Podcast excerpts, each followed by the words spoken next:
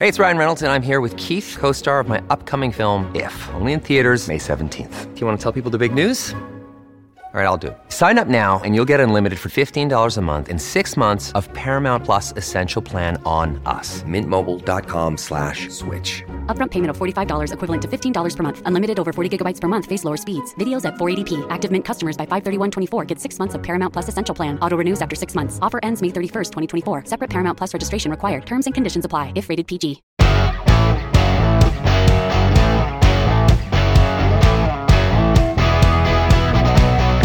Coming up on today's show, a number of Alberta airports haven't been open. Several have across the country, and, you know, a couple in Alberta, but we're way behind. Why? We'll find out. We'll speak with Todd Loewen, another UCP leadership candidate. We'll find out how he's feeling about how this campaign has gone so far. And an absolute legend joins us today, Lou Ferrigno.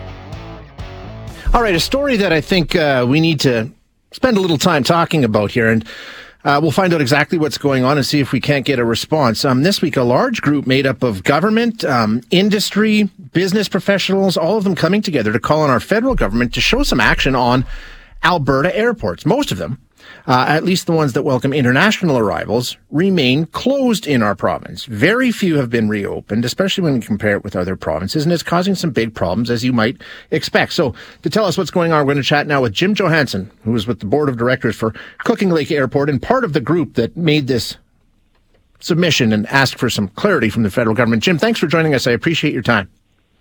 Oh, well, uh, thanks for inviting me on the show, Shay. Appreciate it. Yeah, so, I mean, just describe the situation for us, Jim. I mean, how many airports are open in Alberta? How many are closed? Uh, where do we stand right now? Yeah, well, in Alberta, we're, we're, we're dead last in the country on a per capita basis in terms of um, airports reopened to international arrivals. And maybe, maybe just a, a, little bit of clarification. So, most people are super familiar with um, uh, passenger flights. Sure, like, yeah. Uh, taking Air Canada or WestJet out of um, the Edmonton or Calgary international airports.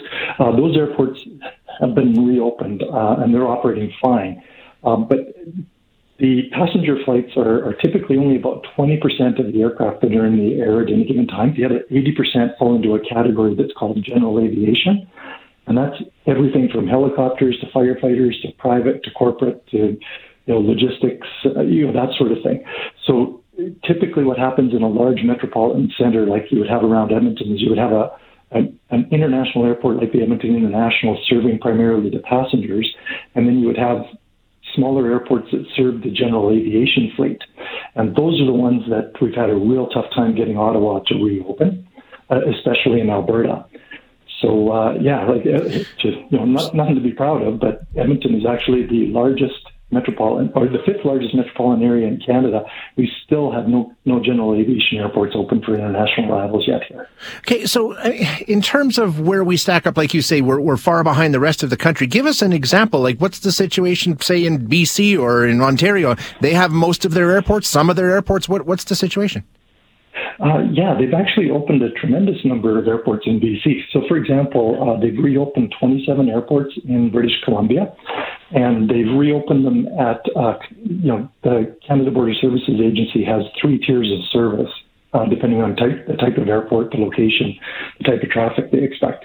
Um, so they, they, they've opened 27 airports in BC to uh, the mid-level of service.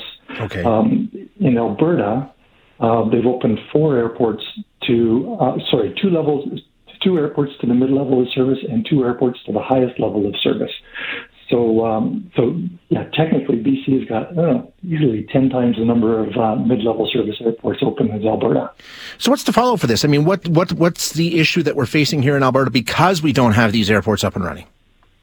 Well, it, it impacts um, uh, it, it, impacts our economy. So, for example, um, uh, a lot of the general aviation flights are serving everything from aerial survey to medevac to um, corporate to business to flight training.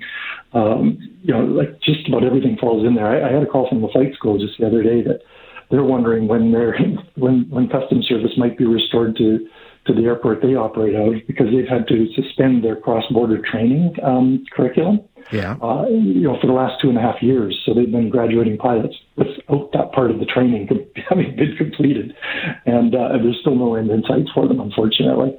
So you know that's that's an impact on flight training. But uh, you know, business users, um, you know, they're having to find other places to land. Uh, and, you know, not, not to, you know, Alberta isn't totally closed. Like, the, right. the good folks at the Edmonton and the uh, Calgary International Airports, they have been absolutely super in accommodating the, the extra GA traffic, um, the general aviation traffic, while those airports remain closed to international arrivals. But there's a huge cost both to the Edmonton and Calgary International Airport and to the airport op- or to the uh, general aviation aircraft operator. So, um, so general aviation aircraft tend to be smaller, like you know, anywhere from two to, to ten to fifteen seats. Uh, they travel about half the speed in the air as a commercial jet would. Um, and on the ground, they travel, they maneuver at about one third of the maneuvering speed on the ground. So it really slows up the traffic mm-hmm. at the uh, international airport. So that, that's a that's a negative impact on the international airports. Uh, and then to the aircraft operator, um, they end up having to pay you know pretty steep fees to use the the airports. Uh, anywhere depending on the size of the aircraft, anywhere from two hundred and fifty to thousand dollars just for landing and ramp fees to to clear customs. Wow. Okay. Now um, what's the, what, give us a timeline? Like, is this something that's just come up? Like, or are we talking about this has been going on for months, where we're seeing other airports that are open in Alberta? Isn't is this is this something that's happened in the last week or two, or something that's been going on for a good long period of time? It's been going on for far too long, to be honest. Um, you know, we've been petitioning the federal government since the beginning of this year, actually, uh, to to address the, the critical need in the Edmonton area, in particular, because there are no GA airports open in the Edmonton area yet. Um, and uh, you know, last May they they turned down our request to to reopen the Cooking Lake and the Villeneuve airports serving the Edmonton area, and that same week uh, they they announced the reopening of 254 docks in Ontario, plus another 20 airports in Ontario. So it, it's not a resourcing problem; it's a priority problem. Yeah. And that's the struggle that we're we're trying to figure out: is how do we get back on the priority list? Because nobody's listening, to be honest. Yeah, and you've petitioned the government. What, what's the response? First of all, what's the reasoning? Why are these airports closed, and, and uh, why haven't they taken any action? Are you hearing anything from them?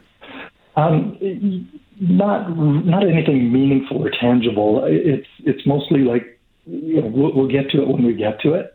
Um, you know, and we get it. You know, they've been they've been tremendously preoccupied with the, the bottlenecks at Toronto Pearson sure, okay. and Vancouver, uh, and we get it. But you know, at the same time, we, we couldn't help but notice they were opening hundreds and hundreds of dock sites across Ontario and BC, or uh, Ontario and Quebec and BC, but Alberta's getting left out. So it, it's um, you know, it, it, it's definitely a priority problem, and it's just trying to get on on somebody's uh, somebody's radar to do something about it. Um, so that, that's kind of why Premier Kenney weighed in this week with some fairly strong words for Ottawa about uh, you know keeping Alberta at the bottom of the priority list, and uh, uh, the Alberta Chambers of Commerce also mm-hmm. you know, weighed in and, and they said, look, you know, Alberta businesses. Uh, are just as important as BC businesses and Ontario businesses. Like, what gives? So it, um, yeah, you know, I guess all we can do is just uh, try and create more awareness and get more people kind of asking the tough questions of Ottawa, like why why are why are you leaving Alberta out of the equation here for reopening uh, uh, the province to international traffic? Yeah, well, Jim, I'll, I'll tell you that we do have a request into uh, Marco Mendicino on this uh, to try and get him to come on the air here and explain what's going on in the province of Alberta. We haven't heard anything back. He's been on the show a few times, so maybe he will, uh, and uh, hopefully we can get some answers from him. But in the meantime, I appreciate you coming on and telling us what the situation is. Thanks very much.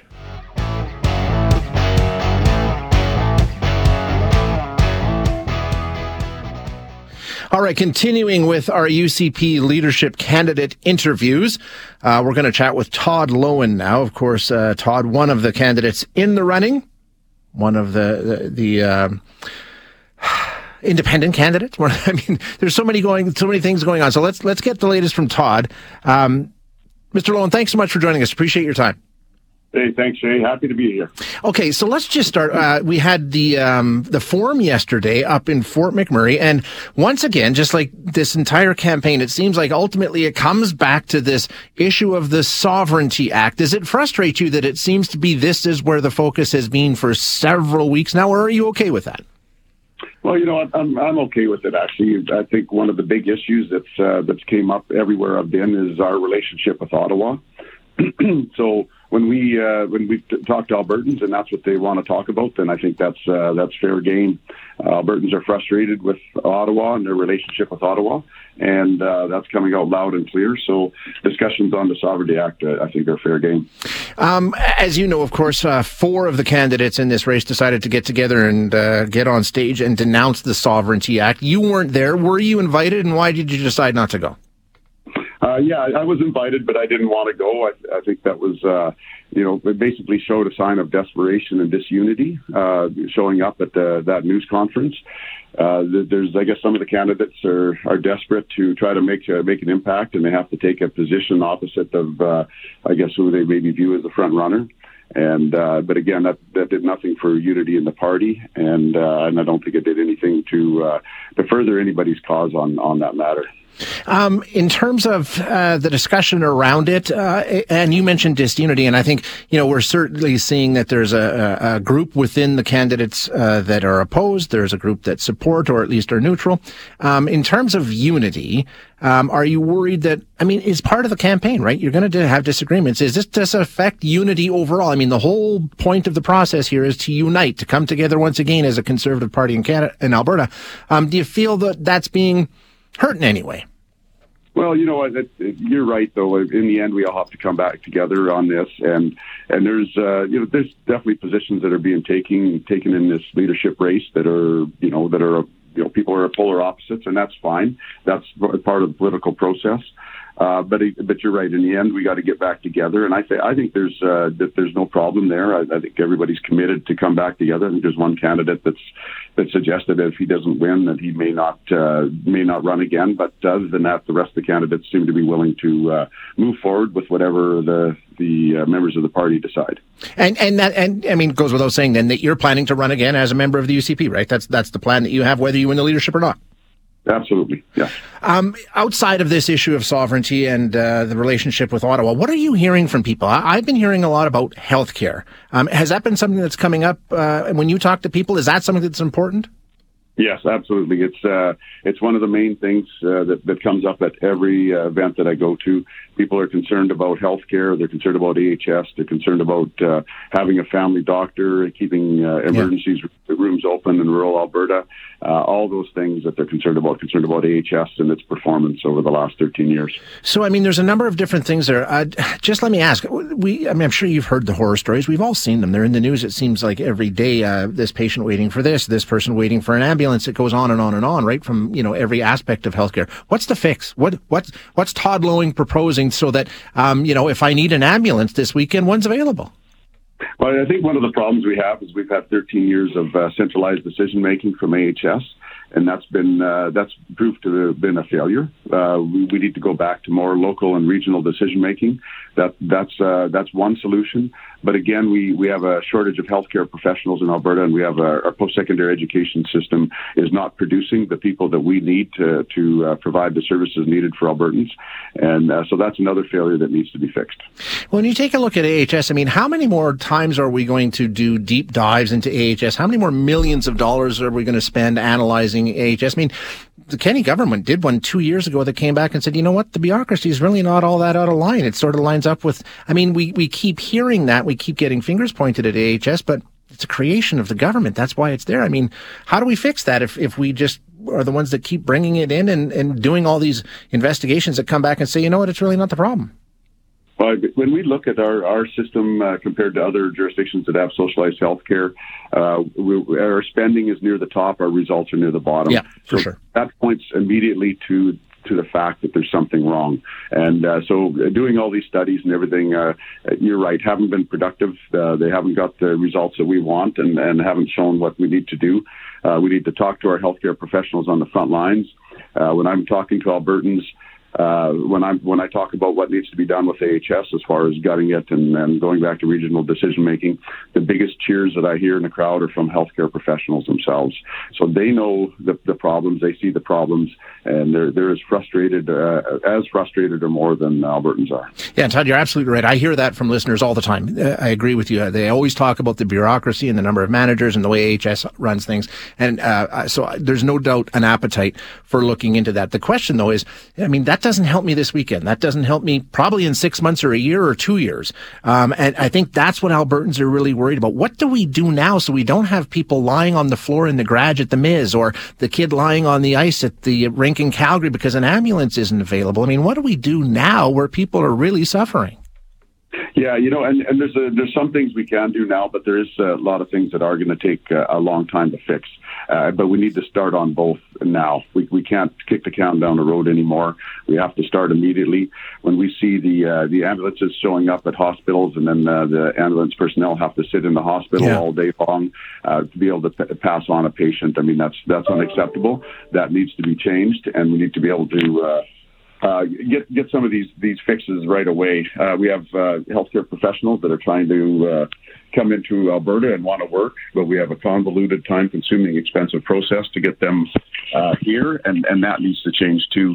We have students, uh, our own uh, Alberta-raised students that uh, couldn't get into colleges and universities here uh, to become healthcare professionals that are traveling around the world to get their education, or choosing just a different career altogether, which isn't helpful either. Uh, but they, they go through that same process as immigrants that when they come back to Alberta and want to practice, that they have this this process that takes too long and and basically encourages them to go elsewhere where they can go to work right away. Um, we know, of course, within the UCP, there's a number of different voices and perspectives and views, and we've, you know, I mean, that's how we got into this situation, and we've seen them all expressed uh, throughout the course of the campaign. As leader, if Todd Loewen becomes leader of the UCP, how do you make sure? I mean, as you know, uh, the the party didn't do the job with you, and Leela Aheer was stripped of her. I mean, all a number of the leadership people are no longer, you know, within caucus or within cabinet because of disagreements with uh, the current premier. So if if you become leader, how do you manage to have the voices heard, feel like they've been heard, be part of the process, but at the same time keep everybody together? What fell apart um, with the current government? I think one of the one of the problems is we had uh, a leadership style that was uh, top down. Uh, it was uh, kind of a, a basically a one man show or a very small group that uh, made all the decisions, and they uh, they failed to listen to uh, MLAs and caucus, for instance. MLAs are elected by the people of Alberta to represent them in government and in caucus, and if you're not listening to caucus, you're not listening to Albertans, and uh, and that's that was the, one of the biggest failures right there. If we look at previous leaders and what they did and how they handled caucus, we see this substantial difference as far as trying to get caucus on side and listening to caucus and actually having uh, uh, caucus having meaningful input in uh, government direction. Uh, that's what's failed, and I, I, believe that a lot of unity could be brought back uh, to the party and to the caucus just by being able to listen and having people be able to express their views and, and, and have meaningful input, not just uh, not just words, but actually meaningful input on on the on what happens in government. Mr. Loewen, I thank you so much for joining us today. I appreciate your time.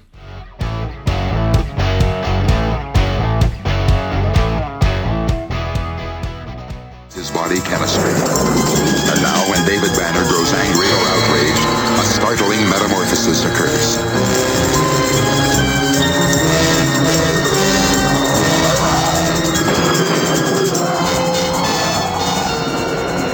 The creature is driven by rage and pursued by an investigative reporter. Mr. McGee, don't make me angry. You wouldn't like me when I'm angry. Oh, does that take me back? This is going to be fun. He is the Hulk. Period. End of story. Full stop. For me and for so many of us, Lou Ferrigno is the Incredible Hulk. I remember waiting for that show to come on every week when I was a little. It came on in '77, so I was like five or six years old, and I, I had the rubber Incredible Hulk action figure. I mean, it was awesome. What a time! What a time! The Hulk was fantastic, and as I said, uh, to this day, the Hulk for me and for so many of us is and always will be Lou Ferrigno. I'm delighted he has time to join us today. Uh, Lou, thanks so much for being here. I really appreciate it. Thank you. Good morning. How are you? I'm great. Great. Uh, really excited uh, that you're here. Um, we'll get to the Hulk stuff in a bit and what's going on this weekend. First, though, I, as I was doing some reading, uh, getting ready to chat with you, I learned a couple of things. That you played in the Canadian Football League for the Toronto Argonauts. Is that true? Yeah, back in 1970, uh, I played for a short time because it was, a, it was a great experience for me because um, I was kind of forced into it by my father because I did well in the Superstars competition. So I decided to give football a try. And um, it, it was tough because, you know, Canadian football is on AstroTurf, but I played uh, two semi uh, gained, and then I eventually left because uh, I'd much rather be in bodybuilding. But it was, it was a wonderful experience to spend time down in, in Toronto. Yeah, and you were only there for a short time. Now, what I read said, and tell me if this is true, you accidentally broke somebody's legs in practice. Is that true? Yeah, because it was a tackle situation. I didn't want to get tackled, get knocked over. So, you know, I was very strong at the time. I was benching over 500. I remember playing the linebacker by the center. I just charged forward. The poor guy, he just sat down on the grass. He couldn't move his legs. So I wasn't too happy about that. yeah, I mean, that time you were what, like 6'5", 320 or something like that? I mean, just enormous. I was 6'5". At the time, I was 285. I was able to run a 40-yard dash at 4.6 unbelievable, incredible. Now, the other thing that the other thing that I read about Lou, and I, I, I'm still having a hard time wrapping my head around it. Almost 24 hours later, you worked as Michael Jackson's personal trainer more than once. For 20 years, on and off, we kept it a secret because uh, he wanted to hit privacy. I trained him for the history tour. We were, we were good friends on and off for 20 years. What was that like? I mean, how, how, how do you go about training Michael Jackson? I've heard stories, just absolutely wild stories. What was it like? What was your experience? My experience being with him, with him when he came to my facility, uh, to my home. I mean, uh, he came late at night. I mean, we were good friends, but he did everything I told him what to do, like far as like flexibility, stamina, toning, and uh, he was a very genuine person. But I had the chance to spend time with him because he's such an iconic character. Because I I, I worship his uh, passion for music, and he yeah. loved my passion for fitness. So we collaborated. We became good friends because we both had similar fathers. Amazing, and and he, like, he took it to heart. He worked hard, and and he followed Lou Ferrigno's program. Yeah, exactly, and uh, the guy be missed. Oh no, no question. I mean, one of the greatest artists of of all time for sure. Hey, do you hate talking about the Hulk? Are you tired of people talking to you about the Incredible Hulk? Never. The reason is is because I've done over five TV series, I've done over, over 50 films, and the Hulk put me on the map, and I'm very proud of the Hulk, especially people respect and they worship the Hulk. And to me, when I do this show like uh, this weekend, it gave me that wonderful appreciation because that show affected millions of people. And some people do TV series, they forget it, but the Hulk will be with me for the rest of my life. And I don't mind it because I enjoy people get excited when they talk about the character. Yeah, you're absolutely, that's great to hear. I, am really glad because uh, I think you're right. It's not just a role. It, it, it, was such an iconic role. It was really, I mean, I, I, I was a very young child at the time, but everybody watched Incredible Hulk. I don't, was there a bigger show in on TV at that time? I mean, that had to be right at the top back in the 70s, early 80s, right? Well, you got to remember back then, the only three networks, Channel 2, right. 4, and 7 was, was, was like one in a billion chance. So Captain America and Spider-Man at the time failed at the TV series. I took my chance doing it because I was afraid that, you know, I, my, it'd be happening the same in my show. But I remember when it hit the air, it became just a huge bonfire hit. And every country in the world embraced uh, the Hulk. When you watch you know, what they're doing with superheroes now with all the computers and all the effects and stuff like that. I mean, for you, it was some green makeup, shoot you from a low angle, and the rest was up to Lou Ferrigno. You had to make the Hulk, the Hulk. Do you feel like you did it, you know, and it, how do you feel about what's happening today? Well, today there's a lot of emphasis on CGI. Yeah. CGI works great for Star Wars, different people. But sometimes I think it's being overdone because sometimes it's just you know, uh, it's, it, what, what we're missing is the real love and the story, the real passion, instead of being dominated by CGI. Like for example, the new Hulk. I mean, I mean, kind of cute, but not like the original no. because you know he's like he looks like a professor. But the Hulk needs to be authentic, hideous, and more of like a sensitive creature. That's why the series today still holds its own because people rather watch the TV series because every episode has a laser compelling message about life. What was it like um, with Bill Bixby? Um, you know, I mean, you guys were sort of the same character, but completely. I mean, how how did that all fit together? Did you guys were you close? We were very close. I, I will want Bill do the scene on the set before I do the uh, my scene because okay. I have to follow through as an actor. You have to deal was the previous scene. But Bill was like a second father to me. I've learned a lot from him because when I first came into the business, I didn't know anything about acting. So he took me under his wing. I watched, I watched him. I studied him. Plus, I was a huge fan of him with his, his original series, and he was a very genuine person. Um, you're not here for, for your health or to, or to make my day, although you have. Uh, you're here, of course, to talk about the event you're taking part in this weekend, the Edmonton Comic and Entertainment Expo. Um, what are you going to be doing there? I'll be there doing uh, signing autographs, taking selfies, doing the Q and A, meeting the fans. It is Instant gratification because it's been three years since uh, we had the Comic Con 2019, so I think it's going to be huge, bigger than ever because people want to get out, they want to come back to a con and have fun. So I'm very, very excited to be here to be part of the con this weekend. Yeah, how do you feel about these events? I mean, it's a chance, like you say, to meet these people and sort of interact with them. Uh, is it something that you look forward to? Yeah, because they tell me stories how the Hulk affected their life, how much they love the show, how much their children love the show. We got three decades of fans so for me, it's very exciting because I see a smile. I let them leave with a smile on their face. And you know, when I was a kid, I didn't have this. I would give anything to have my parents take me to a convention to shake a celebrity hand. I would have probably fainted. But I know how these people feel, and I know how uh, it brings back my childhood. Um, Lou, I want to ask you about uh, where it all started, of course, and that's the incredible bodybuilding career that you had. And your rival throughout all of it for a long time was Arnold Schwarzenegger. What's the relationship with Arnold? I imagine years of competing like that, you have a relationship. Is it a friendship? Well, we, he was my idol growing up, and we competed on stage, of course, you know. Yeah. He's, he's, he's uh, almost 60 years older than me. So uh, we've been friends over the years because he broke down a lot of barriers, especially going to politics being a, an A-list movie star. So I admire him for that. So it gave me a chance uh, to, for me to do the things that Tone Man. I mean, Arnold, you know, he's come a long way because we both came from similar fathers. And then uh, we're still friends. I have a lot of respect for him. Lou, thank you so much for spending a few uh, minutes with us today. Have a great time in Edmonton this weekend, and uh, thanks, thanks very much, sir. Thanks for listening today. To hear any of our other interviews, you can find them wherever you find your favorite podcasts. And if you like what you hear, don't forget to rate and review us.